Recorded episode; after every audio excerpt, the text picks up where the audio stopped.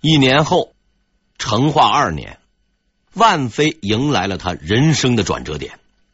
这一年正月，他为朱见深生下了一个儿子。朱见深闻讯是大喜过望，立刻封她为贵妃，还为此去宗社祭天，感谢祖宗保佑。如果要是没有意外，万贵妃的这个儿子必定会成为将来帝国的继承者。可是遗憾的是啊，这一幕最终并没有出现。第二年，这位皇子就患病夭折了，而这一年，万贵妃已经是三十八岁了，她几乎不可能再生育儿女了。这一事件严重的打击了朱见深，却并没有影响到朱见深对万贵妃的喜爱。此时的朱见深年仅二十一岁，正是少年风流的时候。可是他呢，却一反常态，日夜守候在这个大龄女人的身边，似乎永远也不会厌倦。朱见深不急，下面的大臣们可急了。内阁成员彭石估计是分管这个妇联工作的，眼瞅着朱见深如此专宠万贵妃，而这位中年妇女很明显已经过了生育的年龄，担忧皇帝无后，于是便发挥了无论是大事小事都要管的居委会的工作精神，给皇帝啊上了一封十分特别的奏折。这封奏折可算是奇文，具体的内容哎就不在这说了，大致的意思是呢，皇帝陛下，您的后宫啊有很多妃子，可是到现在却还没有儿子，臣想这应该是陛下过于宠爱某一个人所致吧，所以希望陛下呢能够将宠爱分给其他的妃子，这是国家大计呀。真是不看不知道，一看吓一跳，这位彭石先生竟然干涉起皇帝的私生活来了，公然上书劝皇帝平时多找其他的老婆联络感情。按说一般的皇帝看到这样的文书，早就跳起来骂了，我睡老婆还要你管吗？可是这位朱见深先生只是淡淡的说道，这是我的私事，你让我自己做主吧。然后他依然故我。大臣们的疑惑已经到了极点了，他们不明白这个万贵妃容貌并不突出，年龄也大了，为什么咱们这个陛下竟然可以忽略那么多年轻貌美的女子，专宠她一个人呢？朱见深明白大臣们的疑虑，但他并不想解释什么，因为他知道这些人是不会理解的。在那孤独无助的岁月里，只有他守护在我的身边，陪伴着我走过无数的风雨，始终如一，不离不弃。是的，你们永远也不会明白，在这世上爱一个人不需要理由，从来都不需要。对于朱见深而言，万贵妃是他的妻子，是这个世界上最善良最可信的人，但可惜他不知道啊，这位万贵妃还有另外一副隐藏的面孔。要知道，虽然朱见深是一个很专情的人，可是他毕竟是皇帝，绝不可能只宠信万贵妃一个人，他也会时常找后宫的其他妃子或者是宫女儿。万贵妃也从未反对过，双方似乎相安无事。但是朱见深似乎一直以来都忽略了一个重要疑点，为什么这么长时间过去了，他还没有任何子女呢？朱见深万万想不到的是，之所以出现这种情况，是因为所有怀上他孩子的妃子或者是宫女儿都被人逼迫堕胎了。干这件缺德事儿的正是那位集万千宠爱于一身的万贵妃，从来就没有人告诉过朱见深这些事情，原因很简单，他们啊不敢。如果要是就这样搞下去，也许下一任皇帝朱佑樘先生嘿嘿就得另找其他的地方投胎了。但是也就是在这个时候，万贵妃真正的敌人出现了，正是这个人彻底打破了万贵妃的如意算盘。成化初年，广西大藤峡，督察院都御史远征军指挥官韩邕正站在峡谷的入口，仰望着上方的悬崖绝壁。为了平定两广土官叛乱，他带兵千里行军赶到了这里，却发现呢、啊，这个山势险恶，方向难寻。常年的带兵经验告诉他，这里是最好的伏击地点。正当他为找不到一条安全的出山之路发愁的时候，手下呢兴奋地向他报告说呀，他们在前方找到了十几个当地的儒生和里长，熟悉附近的地形，愿意呢为咱们大军带路。韩邕就说：“呃，带我去看看。”他走到那些当地人的面前，并没有迎上前去和他们这个热情握手，感谢他们即将为祖国做出的贡献，却出人意料的大笑了起来。哈哈哈哈哈！就凭你们这几个人也敢来行刺啊！都给我抓起来！那些儒生里长们是大惊失色，旁边的人呢都是莫名其妙。士兵们随即上前搜身，啊，果然在他们身上啊发现了行刺的利器。部下们十分惊奇：“你怎么知道这些人是叛军派来的呢？”韩邕笑着说道：“哈哈哈哈，你们还不明白，此地荒郊野岭，道路难行，鬼才来闲逛，而且附近都是叛军，怎么会有儒生里长四处活动？不是奸细刺客还能是谁？”这件事情传到了叛军那里，没文化的土官们十分惊讶，认为韩邕有特异功能，惊为天神，士气受到了严重打击。不久之后，韩邕分兵五路进攻大藤峡叛军营地，叛军呢是不堪一击，被全部的歼灭。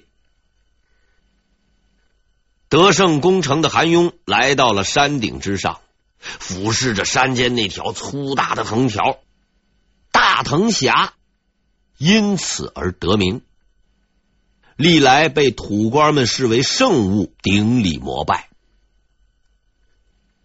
韩邕啊笑着问被俘的这些土官：“这藤是干什么用的？”土官对他的调侃态度十分不满，一脸严肃的回答：“此藤横跨山崖，白天不见踪影，夜晚方现，呃，是此地天赐神物。”韩邕的脸上闪过了一丝坏笑，对身边的士兵说道：“拿斧头来。”没等土官们反应过来，韩邕突然就举起了大斧，朝那藤全力砍去，于是神物嘿就此成了废物。这一下土官们可炸开了锅了，个个在那目瞪口呆，惊慌失措的看着韩邕，而韩邕却只是轻松的笑了笑：“呵呵呵呵，诸位不要激动，藤断了也没什么，改个名字就行，我拿主意，今后啊此地就叫断藤峡吧。”这就是明代历史上著名的成化两广叛乱和断藤峡之战。要说这个事儿也算是个大事儿，但是如果和由此事引发的后续事件比起来，那可就只能算是个小巫见大巫了。说起来让人难以置信，后来呢惊心动魄的一幕幕活剧，竟是由这样一件小事引起的。平定了叛乱以后，韩雍啊准备班师回朝。这个时候，他的一个部下向他请示了一件事儿：我们俘虏了很多当地的土民，您看怎么处理？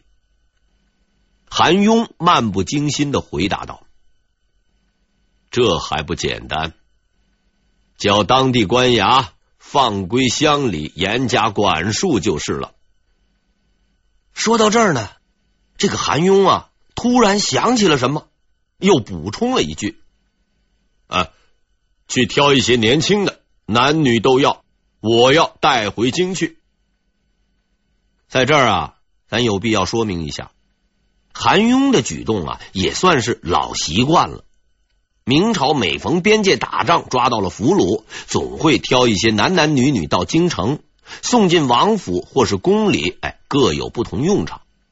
一般说来呢，女的会被安排做宫女儿，而男的呢，那就比较惨了。他们的新职业比较统一，什么呢？就是太监。伟大的郑和同志就是这样进入宫廷的。韩雍他做梦也想不到，这一举动将给大明帝国带来深远的影响，并导致了两个截然不同的结果：八年心惊肉跳的乱世，十八年国泰民安的盛世。因为在那批进宫的人中，有这样一男一女，男的叫汪直，女的姓纪，哎，这个名字不详。男的还没有到出场的时候，让他呀先在那儿等等，我以后再说。而那个姓纪的女孩将成为风光无限的万贵妃最为可怕的敌人。皇后吴小姐的下场让所有的人都知道了一个常识：这个不起眼的万姓中年妇女是皇帝最为宠信的人，如果要是您得罪了他，嘿嘿，只有死路一条。接替皇后位置的王小姐也是胆战心惊，经常啊前去串门，主动问安，就怕这位无冕之后什么时候心血来潮，哎，闲来无事整他一下，那可就大大的不妙了。这也难怪，吴皇后有容貌，有权势，有名分，来势汹汹，万贵妃却只用了一个小报告就结束了她的皇后任期，杀人于无形之中，着实是厉害得紧。此时的万贵妃俨然已经成为了后宫真正的统治者，呼东喝西，指南骂北，但凡有嫔妃宫女怀孕，她便立刻指使手下的人去逼迫堕胎，好不威风。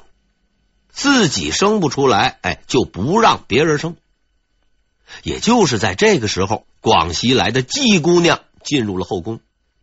此时的她背井离乡，孤苦一人，怯生生的注视着周围陌生的一切。没有人会想到，哎，这里面包括她自己都没有想到，就在不久之后，这个羞涩胆怯的小姑娘将会撼动万贵妃那看似稳如泰山的权势与地位。季姑娘被分配入宫，做了一名普通的宫女。这位宫女一进宫就得到了宫中几乎所有人的喜爱，因为很快人们就发现，哎，她呀是一个十分容易相处的人。她原先是广西土官的女儿，养尊处优，还能够识文断字，却从不因为啊自己是由官宦之家的小姐沦为宫女儿而怨天尤人。即使是人家欺负她，交给她很多脏活累活，她呢也并不在意，只是一个人默默的做完。她虽然没有权势，没有背景，甚至于没有过人的容貌，却有着一样女人最为强大的武器。什么武器呢？善良。她呀真心诚意的对待每一个人，从来都不去计较什么，只是一心一意的完成分派给自己的工作。由于她的出色表现，上级派给了她一个重要的职务——仓库管理员。一般来说呀，这管仓库实在不能算是个体面的差事，但是人家季姑娘这个仓管员当的，哎呀，却是十分的风光。这是因为她管的那个仓库比较特别，钱库。更为重要的是，她管的这个钱库并不是国库，而是内藏库。在这儿有必要解释一下，国库里存放的那是国家的钱，是由户部管的，而所谓内藏库里存的都是皇帝的私房钱，由他自己掌管，并不用交给后宫的老婆们。不容易啊，这也为后来发生的一切打下了伏笔。成化五年有那么一天，季姑娘呢，正如往常一样在这个仓库里边值班。这个时候有一个人走了进来。走进来这位是谁啊？走进来这位仁兄就是朱见深同志。也不知道他是不是闲来无事，想去自己的钱库数钱玩，便一路啊，哎，溜达来溜达去，就溜达进了仓库了。正好遇上了仓库管理员季姑娘，这是他们之间的第一次相遇。朱见深呢，对这个管仓库的小姑娘啊，起初并不在意，他关心的只是仓库里边的钱。哎，在这里面四处巡视之后，他开始询问仓库的收支情况。可是问着问着，朱见深突然发现了一个很有趣的事情。后宫中女子众多，许多人几年也难见得皇帝一面，所以每当真正见面的时候，往往都是啊，激动的心，颤抖的手，一句话都说不出口。对这一场景，朱见深同志已经是司空见惯了，可是这一回通常的那一幕却并没有发生。眼前的这个小姑娘十分特别，虽然是初次见面，却应答如流，而且神情自然，不卑不亢，回答问题条理清楚，井然有序，好像啊，并没有意识到眼前的这个人就是众多嫔妃争夺的对象，君临天下的皇帝。朱见深呢，被打动了。这个看仓库的小姑娘没有娇柔造作的仪态，身上只有如清风流水一般平淡的随和与友善，但这已经足够了。朱见深喜欢上了这个小姑娘，当然了，由于他是皇帝，自然不用经过什么加深了解、互致问候、拜见双方父母之类的复杂过程，直接呀、啊、就临幸了。这以后的事情就出乎意料的平淡了。仓库管理员季姑娘依然如往常一样管理着她的仓库，也从来没对人谈论过这件事情。对他而言，这件事情似乎从来好像就没发生过。可是上天偏偏要给他一个不平凡的命运。就在不久之后，季姑娘发现啊，自己竟然怀孕了。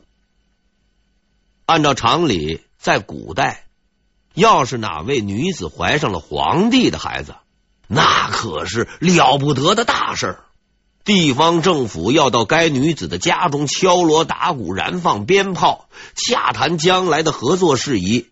家中父母要一把鼻涕一把泪的给祖宗上炷香，而那些风水先生们也会跑到这家的祖坟上去搞理论研究。总而言之吧，两个字儿：风光。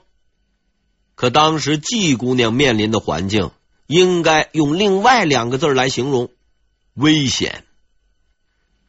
因为当时的后宫正处于万贵妃的管辖之下，这位万贵妃最不能忍受的声音就是婴儿的啼哭。为了她自己的地位，她必须除掉所有可能对她造成威胁的新生命，包括那些即将诞生的。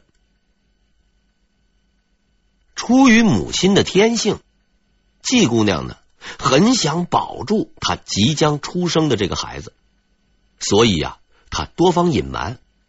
可是很不幸，她怀孕的事情最终还是被万贵妃知道了。于是这位后宫的统治者决定派他身边的一位亲信宫女去处理此事，剁掉那个即将出生的孩子。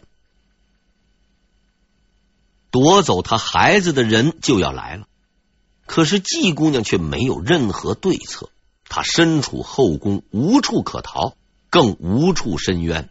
她很清楚，之前很多嫔妃的孩子都是这样被处理掉的，而她作为一个小小的仓库管理员，又能够做些什么呢？上天无路，遁地无门呐、啊！万贵妃的亲信走进季姑娘那所简陋的住所，目无表情的看着她挺起的肚子和惊慌的眼神，没有说一句话，转身走了。然后他回到万贵妃的寝宫，回复了她，她的身体有病，但并未怀孕。你肯定吗？我肯定。我没有能够在史书中找到这个宫女的名字，这并不奇怪，因为在后世史家的眼中，她只是个无足轻重的小人物。万贵妃就这样被瞒了过去，而季姑娘肚子里的孩子终于保住了性命，后宫又恢复了往日的平静。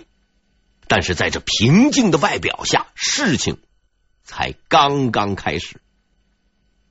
成化六年七月的一天，伴随着一声响亮的啼哭，季姑娘终于生下了一个男孩。